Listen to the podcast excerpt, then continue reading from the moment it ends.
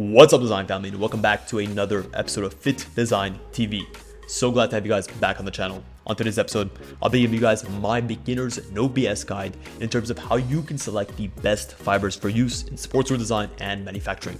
With so many different options out there, honestly, it can be quite confusing to select where to start. And not only will I be giving you guys my personal recommendations of the specific fibers to use, but I'll also be giving you guys a selection framework, right? What are the key characteristics that you need to consider when selecting these fibers so that on a case by case basis, you can make the best possible selection for your brand. What is this framework? Well, this is going to be a series of categories or questions that we need to answer about our specific design or collection before we can go ahead and actually select the specific fiber. And these categories will distill down to specifically the design. So, if you have a design that's overly aggressive, that's very sporty, selecting a cotton based fiber might not be the best possible option. You might want to go for something with more of a synthetic appeal. That's a specific example. Also, comfort. If you need something that the whole component or the main usage is for comfort, and you want something that feels slick on the skin, something very comfortable, very familiar, then you might want to go for a natural fiber as opposed to something with more durability and more harshness or more roughness in the touch. Then you'll need to look at weight and durability. If you need something for the winter seasons, then a higher weight or a higher GSM fiber is going to be your better option. If you need something that is able to take a beating, then durability here is going to be your primary concern. So you might go for a synthetic fiber. You might go for polyester over nylon, given the added synthetic durability. Then you might want to look at the moisture regulation.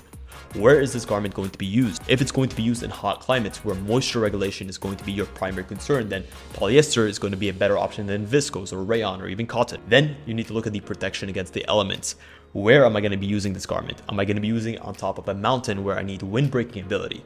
and I need to have protection against the sun, the heat, then I might not want to use a cotton based fiber. I might need to use something that's more synthetic. And then lastly, the price. What is your budget when you're creating this piece? What is the budget? What are you trying to sell it for? This is going to inform what options are within your range, right? Going for fibers that have a name brand appearance to them or a sort of luxury and a scarcity attached to them. Silk might not be the best option here, right? You might need to go for something synthetic that is more affordable that allows you to bring that price point down. So these are all the frameworks that you need to follow.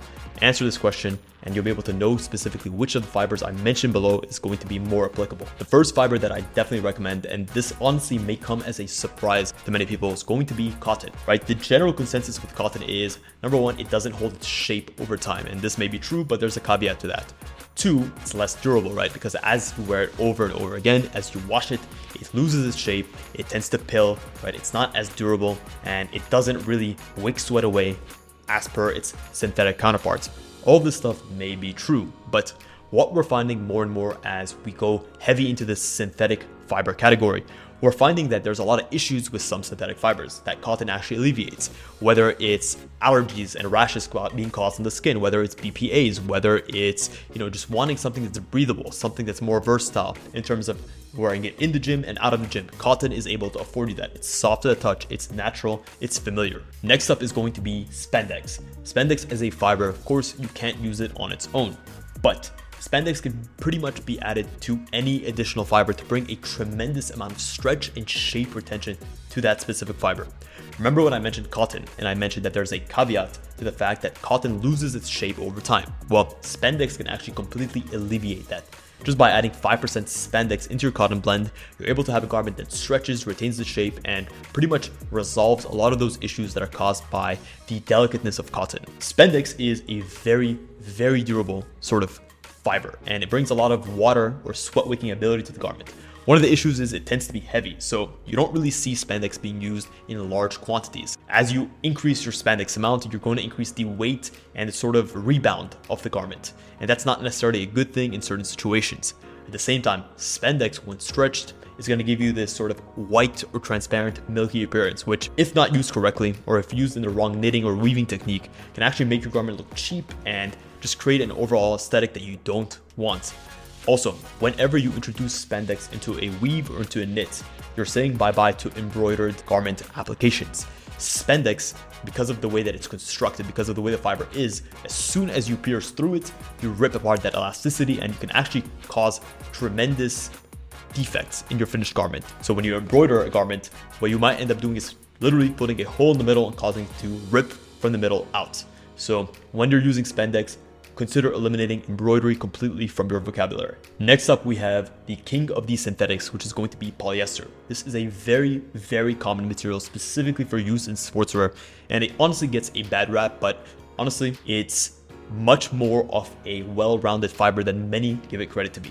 The reason that we see polyester being viewed so negatively in the market is just because of how widely it's used. It's partially due to its success. Since it's such a widely available material, it comes in a variety of different sort of quality control techniques. And that's why you're not always going to get the best polyester, especially in the market. But this does not mean that you should rule out polyester altogether. It's a plastic based fiber and it's one that's extremely lightweight, durable, has a tremendous amount of insulation properties so it can keep you warm or it can keep you cool depending on the usage.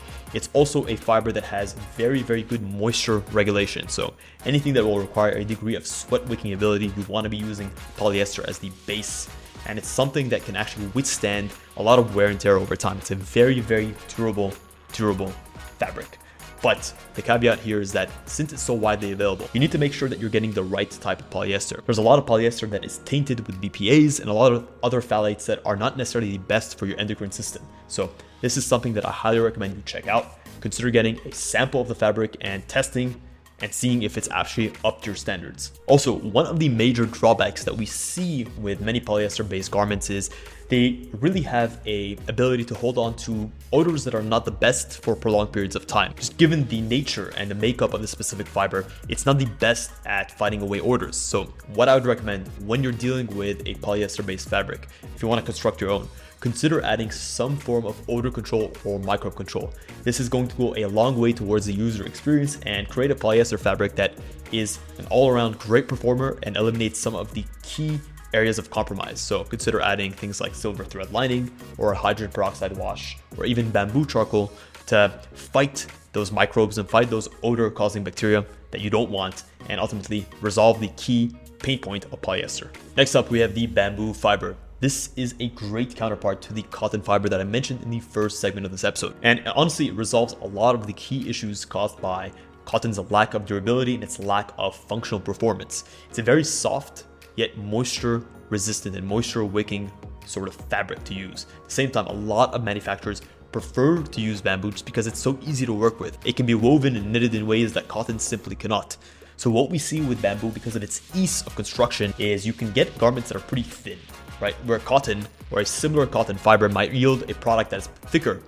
Bamboo allows you to create more breathable garments, garments that are very lightweight, that are perfect for summer or springtime just because of their versatility in terms of how you weave and you knit them. Also, their UV protection or their UV resistance is phenomenal, so it's going to make a great garment to wear during these summer seasons right? Add that onto the list of benefits specifically from the lightweightness and the overall natural performance of the fabric. Also, it's very breathable. It's non-hyperallergenic. So it's going to deal with skin types very, very well. It's not going to cause any rashes. And it's very good at retaining or actually eliminating odor.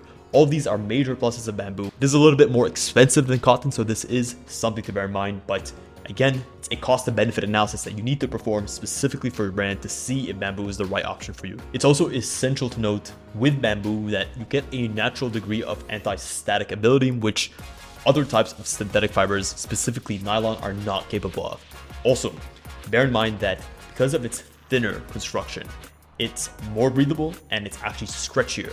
It has more inherent stretch in its construction than cotton, which is going to allow it to retain its shape better, and it's going to allow it to be, let's just say, more form-fitting, which if you're dealing with athletic wear that's cut close to the skin, you're going to want that inherent stretch to allow you to cut closer to the skin and to contour the shape of the body and the shape of the muscles. Last but not least, in terms of the fibers that I'd recommend, it's going to be nylon. This is the key counterpart of the polyester fiber that we mentioned earlier in the episode. It's actually the first completely commercially available synthetic fiber to be launched in the market. It was launched in the early part of the century, 20th century, and it was launched by DuPont. And some of the key characteristics that you typically see with nylon is it's very breathable. It's stretchy, it has a silky smooth touch, it's mildew resistant, it also has some degree of UV resistance, although not as much as polyester, and it has a very, very great rebound and stretch ratio.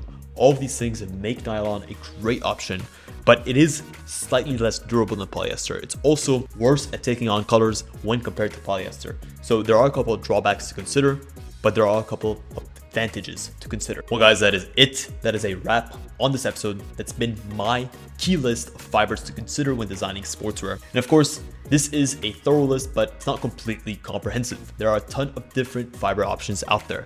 And I don't want you guys to limit yourselves to this, but consider this as a great starting point. Some other notable mentions that I would highly recommend are rayon, viscose, acrylic, modal, right? The list can go on and on and on. And we've actually done a ton of different episodes in the past where we've highlighted each of these fibers and I've gone through the profile of each, outlined the pros, the cons, and where you should use each of the fibers. So check out the link in the description for that full playlist and let me know which you guys prefer and if I missed out any key ones that you should or you thought I should have included in the list. Also, one question I get asked is Do I offer consultation services or can I help consult your brand? And the question and the answer is yes. Check the link in the description whether you're looking to schedule a one on one consultation to start your own brand, or you want to get your vision to market, or you're existing brand out there that you're struggling with some scaling solutions, I can definitely help you out with that. Guys, from the very bottom of my heart, thank you for tuning in to this episode of Fit Design TV. Until next week's episode, stay awesome.